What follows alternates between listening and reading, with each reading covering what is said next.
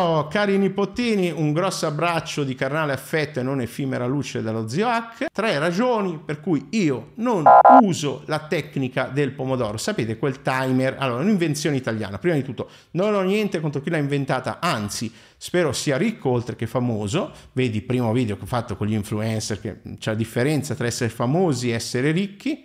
È efficace per l'apprendimento perché massimizza la primacy e la recency più volte, cioè quello che vediamo all'inizio di una sessione di studio e alla fine ricordiamo di più, aiuta un po' la memoria, è ottima in una fase di training iniziale della disciplina, della concentrazione su un task, quindi va bene il pomodoro, come funziona? Lo spiego velocissimamente, perdonatemi se non è una spiegazione perfetta.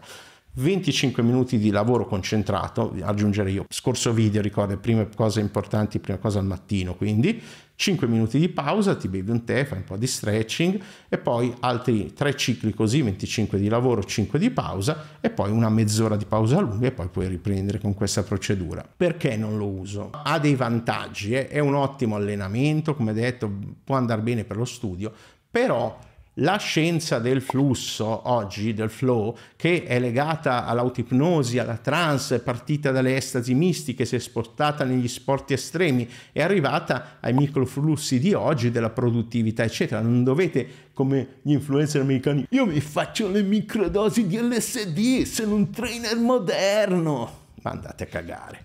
Il punto chiave è per entrare nel flusso ci vuole una fase iniziale di sforzo. Il flusso a quattro fasi, non le spiego adesso che c'è la playlist sul sito, Flow, cercatelo. No?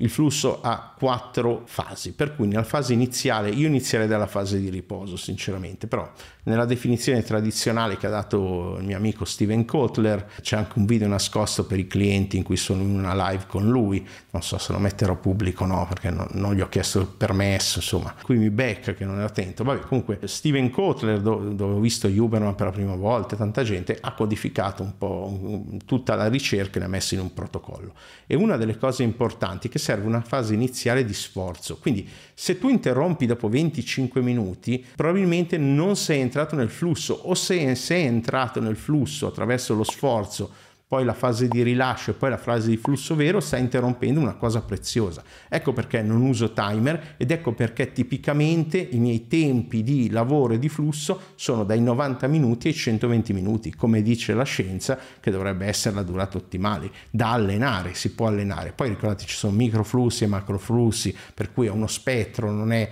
un acceso spento o sono in trance o non sono in trance, no?